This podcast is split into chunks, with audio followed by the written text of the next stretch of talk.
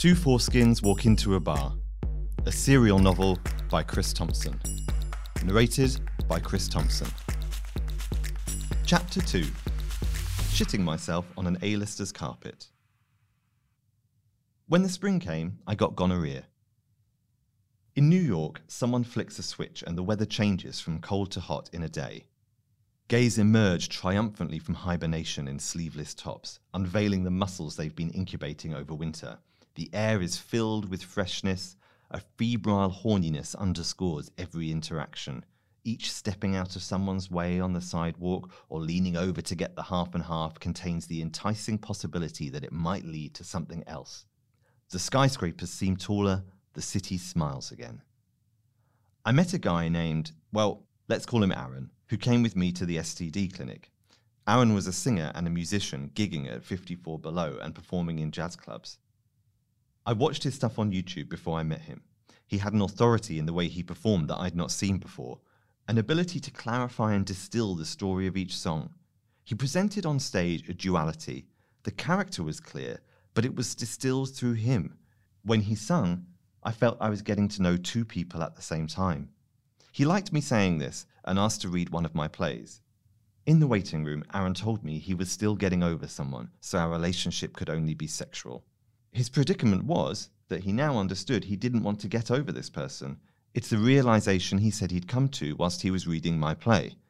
Not because the play was illuminating or insightful, but the act of intimacy was misplaced. He should be reading his ex's play, not mine. Was there nothing in the play that opened up this idea? No. My name was called, and I was swiftly injected on my bum cheek and prescribed antibiotics, which, I was warned, might upset my stomach. Returning to Aaron in the waiting room, my phone rang. My producer, out of breath, was screaming, Cancel your plans this afternoon! He'd sent Carthage to who had responded very well to the script and wanted to meet before he headed back to LA. We had no director, no theatre, so it felt somewhat premature, but there was no doubt getting the buy in from an A-lister would open the doors that were currently closing in our faces. Our actor was flying this evening, but could see us this afternoon. His apartment was on the Upper West Side. Aaron got the subway up with me out of nosiness, and we said goodbye on the corner. My producer was already there, hopping from one foot to the other. We looked up at the apartment and then at each other, the unspoken point being this was the biggest meeting of our professional lives. If there had been any warning, I'd have gone to the bathroom. There are plenty to choose from in this apartment. In my memory, everything was white, but I'm not sure that's true. The walls certainly were. The carpet was more off white, and I remember remarking to myself as I walked in, this must be the first carpet I've seen in a New York apartment. The meeting had gone well.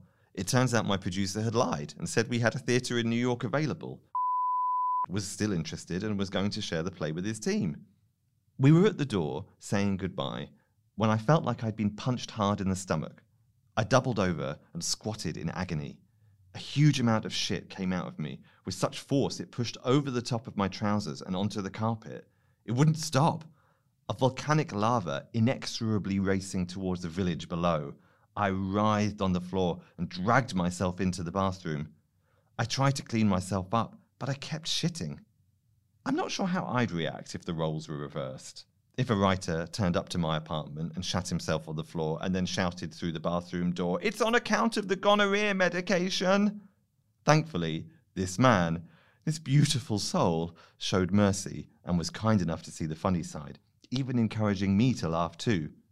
I guess when you're rich and famous, you can just replace the carpet. I threw my clothes in a bin on the sidewalk and got the subway in the jogging bottoms he gave me. When I made it back to my apartment in Prospect Park, my roommates were having a tantric sex party. Layla and Zuri were a pansexual, ethical, non monogamous lesbian couple recently returned from aid work in Haiti. They had two cats named after spices and would always encourage me to join their happenings in some way. After I showered, I sat on the floor of my room in darkness and tried to stop my body shaking. There was a knock at the door. They told me you were gay. I wondered if you'd like to have sex with me. I've just shat myself on carpet. My gentleman caller, Malik, had once soiled himself on a plane. It helped me a great deal to hear that. He suggested we lay on my bed and do some breathing exercises to help regulate my nervous system. I could feel his erection press against me as we amalgamated our fully clothed outlines into a new amorphous form. When I woke up, he was gone. The next day, I took the train to Chicago. I had decided to write Robert a letter, but I needed to leave New York to do so. I spent several hours scouring stationery stores for the perfect paper on which to write. Nothing was good enough. Not for my words, but for the recipient. I had been planning to write for several weeks, but it was only when I found a thick, creamy parchment intended for calligraphy that I felt able to go ahead with the plan. I don't know why I needed to go to Chicago to write it. Americans talk to you on trains. For uptight British people, this can be deeply unsettling, especially when you're facing down a 24 hour train ride. Once again, the hot guy eschewed me and found his seat near the doors, and I got Christine, the grandmother from Seattle. Because in America all work is noble, no one hesitates to ask you what you do for a living. Whereas in the UK, we might hesitate lest someone replies with a job we feel unworthy of conversation. Here, you may even have two jobs. It's a country with no safety net, so how you stay afloat can be spoken about with pride. Christine came out strong with the big guns. What do you do? Where are you from? Are you married? Do you have children? I think these questions have historically been harder for gays. They feel more intrusive. There's more at stake if you answer honestly. For all my talk about having processed my gay demons, I still absorbed it like a sponge, and had you squeezed me, I'd have drenched the floor with shame. But Christine broke me. In my mind, I said, Listen, lady, I'm British. You're going to get 24 hours of weather talk. But by Poughkeepsie, Christine had pulled it all out of me, my deepest secrets slurped out like an oyster. Robert, Lionel, the wheelie bins, work, children, the letter. I always assumed maternal grandma types were good mothers to their own children. But I sensed in Christine a distance, not purely physical, between her and her daughters. They both chose to live far from her, which is telling in itself. The evidence base tells us that children of narcissistic and borderline personality disorder parents often move long distances away, and I couldn't figure out if Christine was enjoying free spirited twilight years or if her flightiness had come at a cost. Was she, as Bell Hooks would say, an intimate terrorist? I'd rented an apartment on the 25th floor overlooking Lake Michigan. In the bedroom was a writing table, or maybe it was for makeup, but I determined this was the sacred place I would write the letter. I'd already done a draft on my laptop, but the task ahead of me was to edit the text and transcribe it onto this parchment. That night, I went to a gay bar across the street from my apartment. It was on the second floor and could have been a converted office building from the 70s. I picked up a tall man in his 50s and took him back to my apartment. It was a silent so so fuck. We both returned to the bar, and I picked up a younger guy, well, younger than me in any case. He was an actor auditioning for Steppenwolf. I couldn't stop talking about the letter.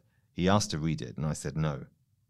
When we woke up the next morning, I gave him a blowjob, but I cried all the way through it because he wasn't the man I loved. I stirred again around lunchtime, by which time he'd left. On the dressing table, he had left me his acting resume and headshot. But Robert's letter had gone. Next time on Two Foreskins Walk Into a Bar. I'm looking for someone yearning to be daddy's little stud. I raced to the bathrooms and masturbated. Thanks for listening. If you're enjoying, please rate and review wherever you get your podcasts.